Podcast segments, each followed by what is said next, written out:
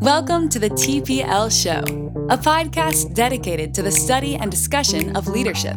Join us as we share relevant, simple, and lasting methods for improvement that can be used to lead from any level in any organization.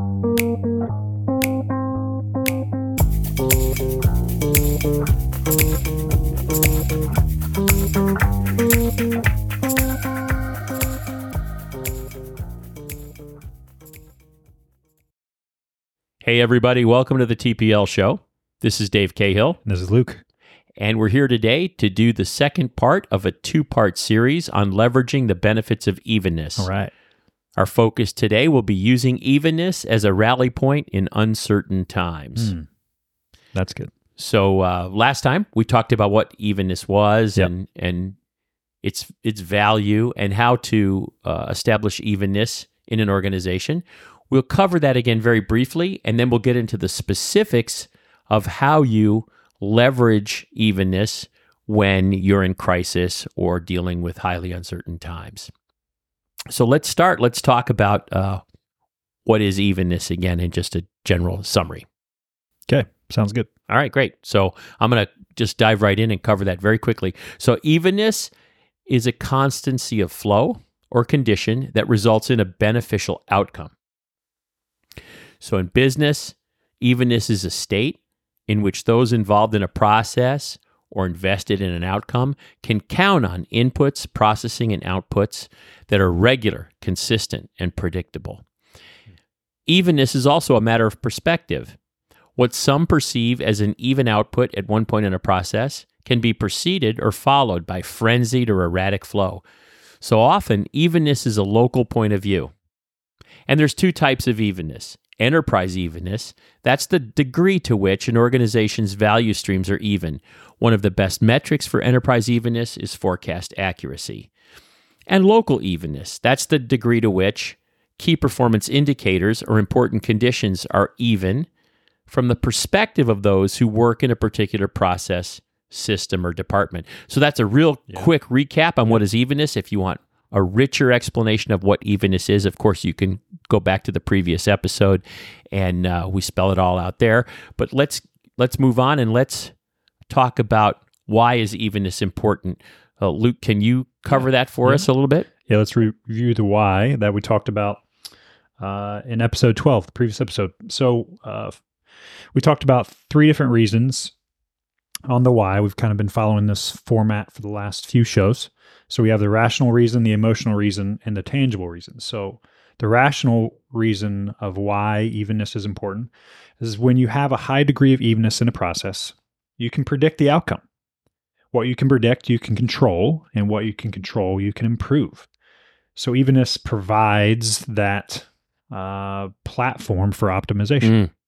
Yeah, very true. The emotional reason, evenness reduces surprises and the need to react to them.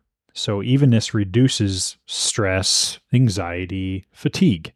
So in other words, it reduces overburden, which is also called MURI in lean, yeah, in lean manufacturing. Yeah. This enables the customer of the process, both in- internal and external, to benefit from the certainty of on time delivery that meets quality specifications. Critically important. Yeah. And the tangible reason is a high degree of evenness allows those working the process to fine tune it because they seldom fight any fires. This transition from that firefighting phase to fine tuning, it drives variations and waste out of the process and it increases velocity and quality. So, evenness is a key competitive advantage that is free in the sense that it only costs the will to keep working on it. Perhaps most importantly, when people see that their leaders are relentlessly striving for this, striving for that evenness, it uh, inspires them to action. Man, does it ever. It really does. When you've got your leaders committed to making the place so even that you never have to work a weekend, you're behind them all the way. Right, you know what to expect at all times. So Yeah. it's it's that consistency that really counts. Okay. Okay. Yeah. So that's a, those are the three uh, reasons behind the why. So we reviewed the what and the why from the previous episode, just to kind of give a quick uh, background and filler uh, before we jump into the how. So let's do that next. All right. So as we begin to think about the how to in this episode, Mhm. I want to remind everyone that we covered how to establish evenness in an organization, how to foster a culture that promotes evenness, and how to use evenness in general for the benefit of the customer and employees uh, and stakeholders, Yeah. et cetera, in in the last episode. So that how to applies here, but we're going to go beyond that and talk specifically about how to use evenness as a rally point during uncertain times, periods of crisis, etc. Okay. So um, let's get into that. Oh, by the way, Yep. the the how to that we describe is going to rely on operational excellence tools and lean manufacturing Yes. tools that we provide and teach at Avanulo. Yes, we do. And we'll cover those briefly, not in any great detail. Right. We'll also have information about those tools in show notes. And of course, we're going to do episodes Yeah. specifically on each one of these tools that we mentioned in the near we'll future. Have, yeah, we'll have shows shows on each one of these tools. Yeah. And we'll just kind of get into the detail of each one. Yeah. So that'll pr- provide a curriculum for you if you want to really study about evenness Mhm. and how to build evenness in your workplace, both during quote unquote normal times and during um, times of uncertainty. Right. You can um, string these episodes together and use them as a learning guide. So let's go ahead and get into this how to. Okay, before we jump into the how, Yeah. uh, I was just wondering something. So, given the fact that we've talked about the different, the three different reasons under the why, Mm-hmm. and we briefly briefly revisited the how of the previous episode, Sure. uh, of using evenness in certain times. Uh huh.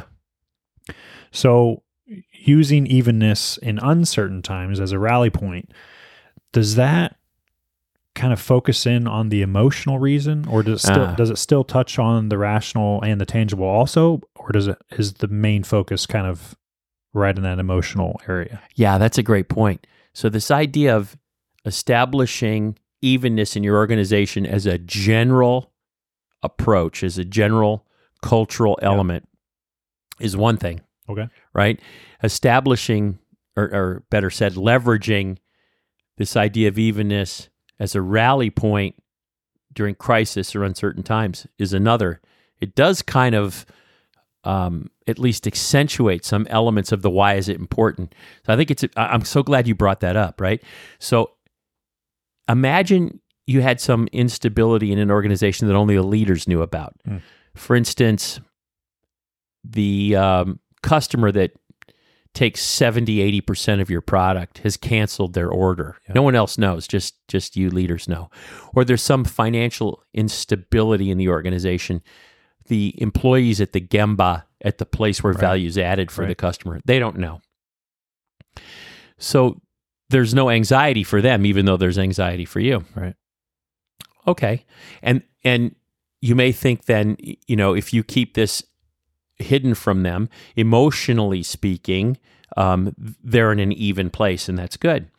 The the downside of that is you're missing out on an opportunity to get help from whatever the number is 10 20 50 100 1000 minds that Right. could be brought to bear on the problem a hundred, a thousand, ten thousand years of experience that could be brought to bear on the problem, and so on. So, um, so that's a consideration that really accentuates this i- this idea of of the emotional. On the other hand, when you involve people and make them aware of the situation, they're going to share in the anxiety, right? And so that can push anxiety Hmm. as a more important or fear or concern as a more important element in the why is this important uh, and that that's that's a consideration that you have to think about as you go through and do this assessment but in the end as with everything we're trying to communicate in the TPL show everything is a people issue Right. and the emotional side of of uh, the why is where we really talk mostly about the people issue. So when you're in crisis, you tend to focus on the crisis. You're very urgent, or you have this uncertainty. You focus on that. You're you're very focused and urgent on it, and so forth. And you overlook the people stuff when it's the most important. I I think it's really important that you brought that up. So you're busier than ever, but you'll have to be concerned about the people equation more than ever Got it. during this uh, Okay. this type of time. That makes right? sense. Yeah.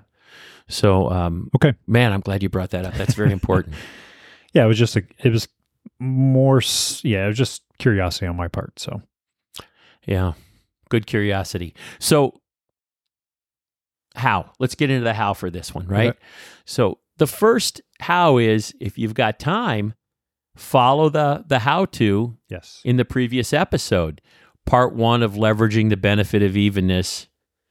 Um, what is evenness? That's the title of that episode. Go to the how to there, study that how to, and follow that how to to the degree you can. But you have to remain, you have to move as fast as is dictated by the uncertainty or the crisis. So you have to take that into account. And if you have to sacrifice, omit, truncate some of those steps Right. in order to keep up with the uncertainty of the crisis, then then do so. Right. Um, so that's the first how. The second is declare the situation openly, and use a formal set of written talking points as a guide. So develop a formal set of points. Here's the problem. Describe the problem, um, and then start to spell it out so that as other leaders in the organization talk about it, they can follow these talking points and you can have a consistent message that's not uh, filled with opinion and Right. speculation and, And- so forth. And so at this point, you've, because you just briefly talked about how uh, the uncertainty might not be known by everybody. Yeah. So, this is essentially at the point where you make it known to everybody. You make Like, it known. okay, You declare is- it. Yeah, this, is, a, situation. this, This, is, a an crisis, emergency. this is a what- whatever it is that we're right? dealing with, right? So this is uh, we recognize it. Here's what we're going to do. Yeah. right? So this is and this is all prepared ahead of time. Obviously, it's not done, you know, flyby, but uh, yeah, getting that formal set of written talking points Yep. as the guide to follow, and just say, hey, this is we recognize this. This is what we're going to do about it, uh, and this is how we're going to handle it. Yeah. And when you when you do this, when you conduct this exercise with your leaders, maybe you have people that specialize in communication or Right. human resource people. So when you do this, it clarifies it in your mind. It prepares you to talk about it. It takes some of the fuzziness that you're experiencing about it and forces you to clarify it and so forth. So it's a very very very good thing to do. So now you have that brief the subordinate leaders in your organization on the situation and then cascade and reinforce your message throughout the organization. So teach them. Here's the message, here are the talking points. Do not deviate from these. Do not opine, do not speculate. I want you to communicate in this way. Right. I want you to bring back any information you receive, you know, so forth and so on. So so that's um the second how is declare the situation. So you're describing the situation clearly in simple everyday language. You describe the impact on the process, the impact on those who work the process, both suppliers and employees, and the customer. So, what's the impact of this situation? And you use tangible descriptions, relatable examples, realistic timelines, and numbers as much as Yeah, a lot of possible good data. to to describe it, right? So that's the second how. Okay. The next one, number 3, is spell out everyone's role. Be very specific about how their role is different now than it is during normal times. Yeah. What's specifically different? Clearly indicate who will lead, um, what aspects of the situation, even if it seems painfully obvious. Do that. Spell it all out in detail and also set the expectation that everybody in the organization has to be ready to help. They have to remain flexible, cooperative, and engaged in a positive way. So, Is this different than the talking points that you're no, it can you- be included in the talking points, Yeah. right? These are just some Um, of the details that are within those. Right. So what what can happen is uh, you can declare this thing with these talking points. That can be the first round of communication. now everyone's getting it that there's that this situation. You can come back and have a second round of communication where you summarize that situation and then spell out everyone's role. with additional detail. Yeah. Yeah, it works very nice if you hit this in iterative rounds of communication as opposed to um, everything at once. Okay. So there's a, a great book on this, which is Crisis Leadership Now by Laurence Barton. And in that, for instance, he talks about the roles during crisis. And he says every crisis should have a commander of, of the tactical stuff you're going to do, a crisis commander, Okay. and a communication leader. Two, two roles, Two right? separate people. So you may want to adopt his philosophy and spell that out. I, I would certainly get his book and and review it. It's it's very very good. Um, and another one that's also very good is Crisis Ahead by Edward Segal. These two are very nice, practical books on how to prepare for and navigate through uncertain times and crises, and they um, are sufficient on theory and long on application. Got it. So, uh, very very nice books to uh, to have in your collection to refer to in the study. So that's number three. Number four is to create an organization wide or enterprise wide help chain Wow, for the go. issue. So we just did an episode on help chain. You can uh, refer to that rev- reverse cascade. We also call it an escalation protocol. Yep. So in essence, you want to put in an escalation protocol so that when people are seeing things related to this issue or this situation that needs attention, they have a, a formal and spelled out mechanism for uh, putting that into the system and making sure that everyone uh, knows knows what's going on Yeah. and you can create a, a response for it. That's so a forth. great way to use that practical tool. Yeah, So very very nice way. So, and that's one of that's one of the tools that we talked about. Um, you'll rely on in leveraging evenness. So, leadership tools and management tools, um, at least our Mhm. inventory of tools, are designed to bring about evenness. And these tools are very helpful during these types of uh, crises and uncertain times to leverage the evenness that you have uh, to help address the the issue or the situation that you're dealing with. So the next is to establish an Obeya room and What's use it- yeah, you're gonna have to. Okay, so yeah let, us explain what Obeya Sure. room is because Sure. I really didn't know this till the first time I heard it too. So Okay. this is good. All right. So this is a, a foundational tool in lean manufacturing. It comes from the Toyota production system, and Toyota uses it a lot, and others do too. You've also heard it called a war room, Ah. a green room, a craft room. Yeah. In craft, they called them green rooms. Yeah. So, Okay. um, so the original term for this is an Obeya room, O B E Y A. And there's an Obeya association you can go to and get information. But they have 11 principles, design principles for how to set up and operate an Obeya room. So this is a command center for the situation. You want a physical space, you want it to be quiet in that space. People can go there and reflect Focus. they can focus, work, uh, communicate, and so forth. Right? All the information about the situation is there, etc. And there are four elements to Obeya, and then eleven principles. We're not going to cover all of them here. Just to know that you should establish an Obeya room, and that these eleven principles will help you design an effective Obeya room. And they're centered around mindset, alignment, the workspace itself, and the content in the workspace. So we have a link to uh, um, these 11 principles in the show notes so you can get them and you can Perfect. find them in other places as Yeah. well. The bottom line is you've got to have a command center, an Obeya room Yeah.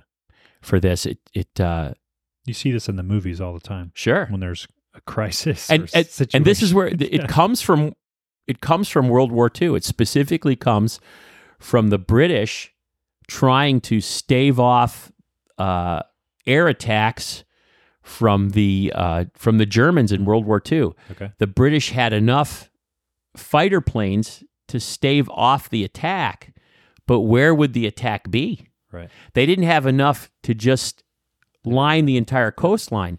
So they had to establish um, kind of watch posts and surveillance posts. And then that all fed into what we now call an Obeya room. They called a command center, Yeah. right? And then based on that, they'd get advanced information and they'd, sh- they'd send or shuffle their uh, sufficient but limited air power to where Where the uh. Germans were going to attack next, right? And uh, and so that got applied to many things in life, and of course to business, and eventually we see it being called an Obeya room. Uh, yeah. So the next thing is to identify all the actual and potential interruptions to flow.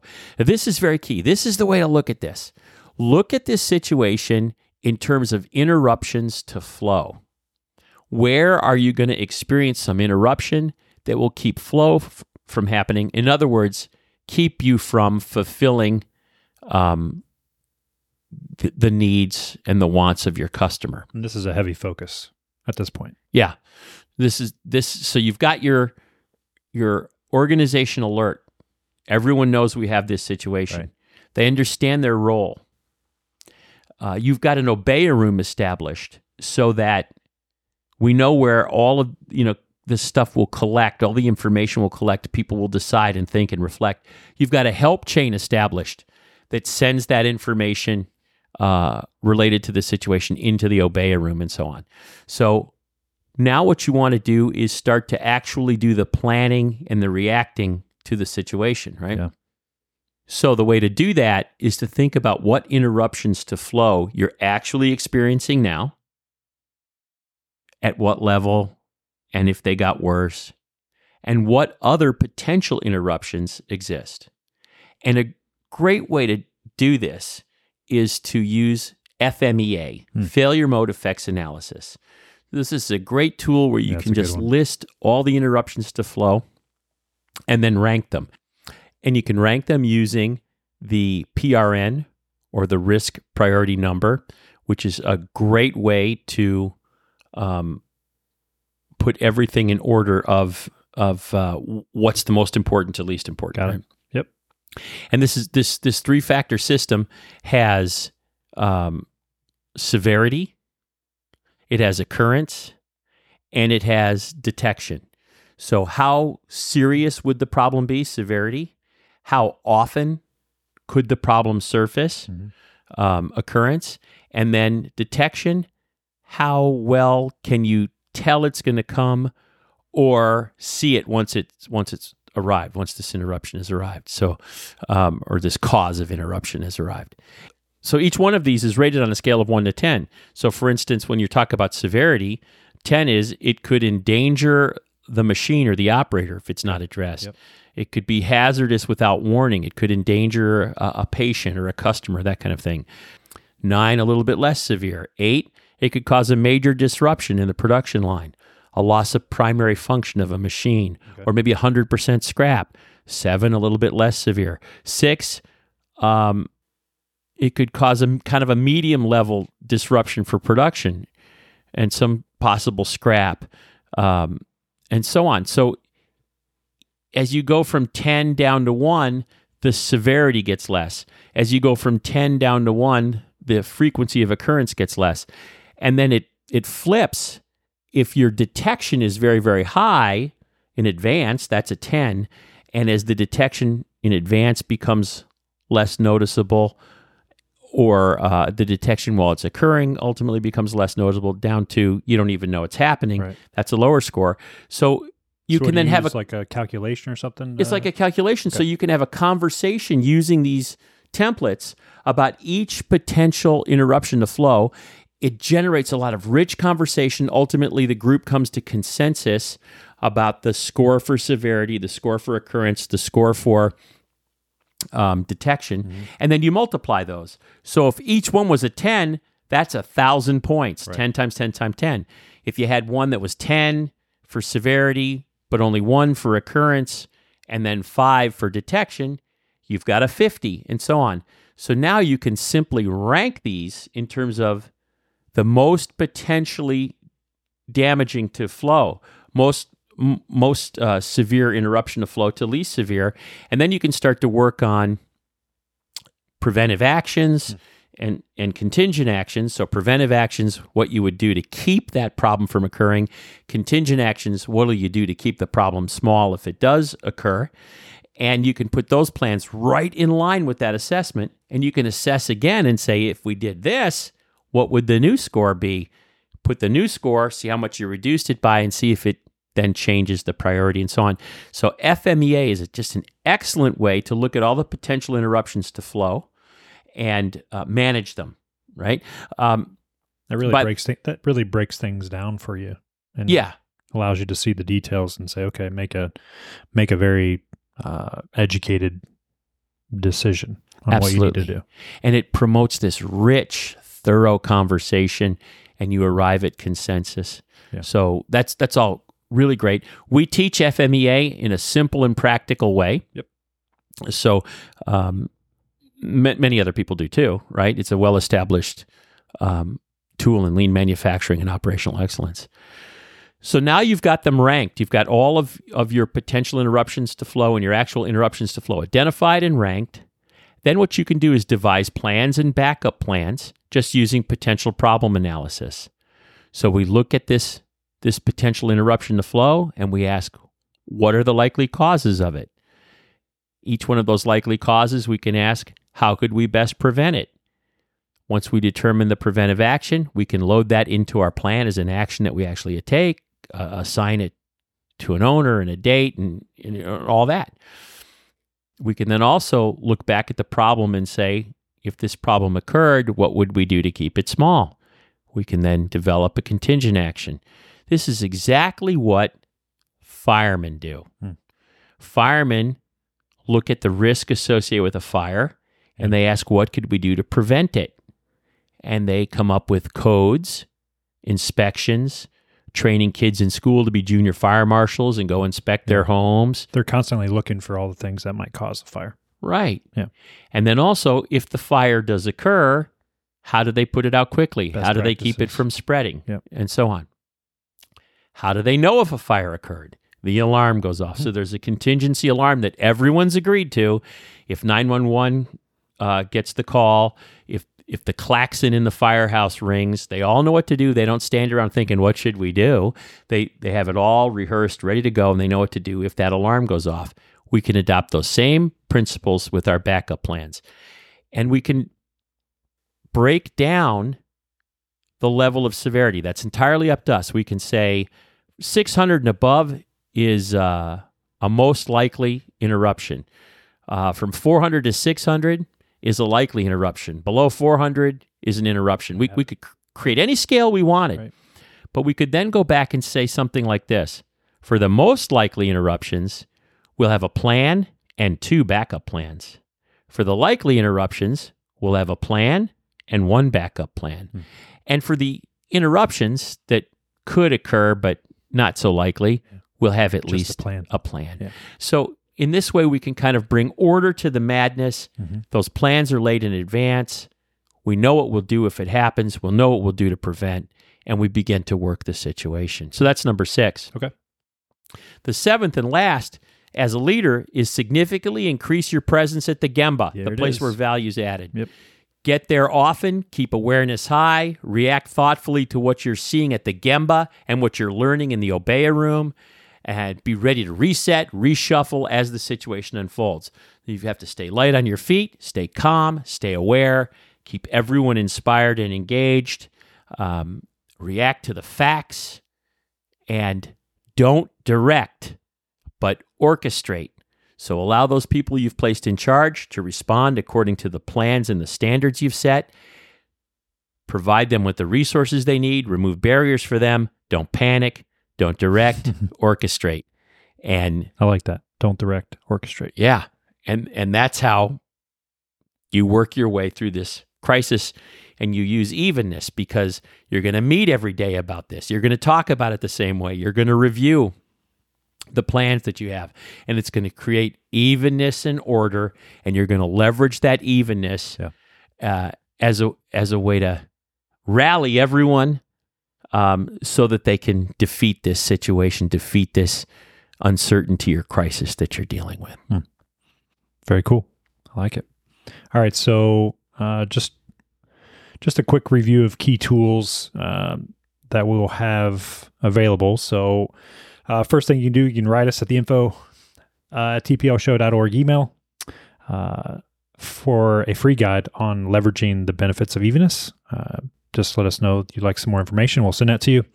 Uh, we will have the full show notes and the transcript of the show uh, listed in your player of choice.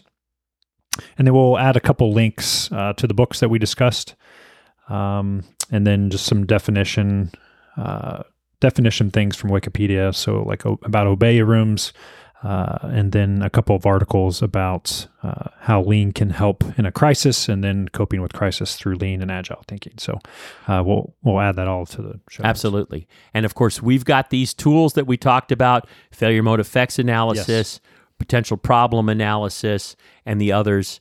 Um, they're available elsewhere, but we also have them. We can provide this crisis um, planning and crisis reaction.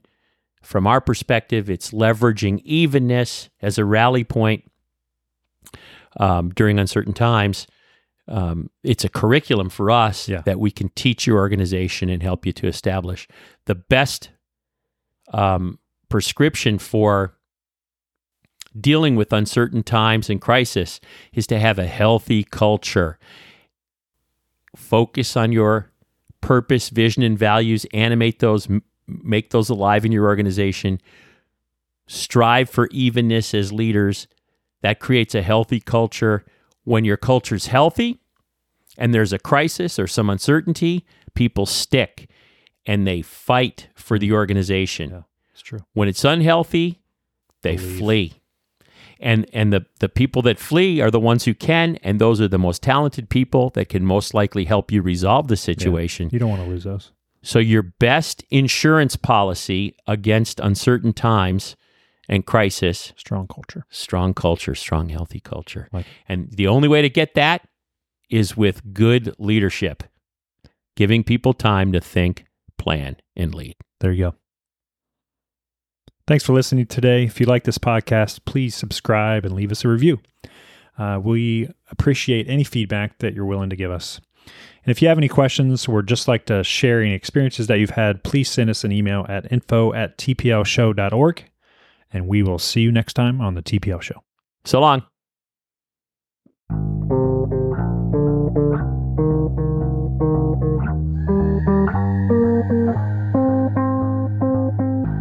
Thank you for listening to the TPL show. We hope you'll apply what you learned today and tell us how it went.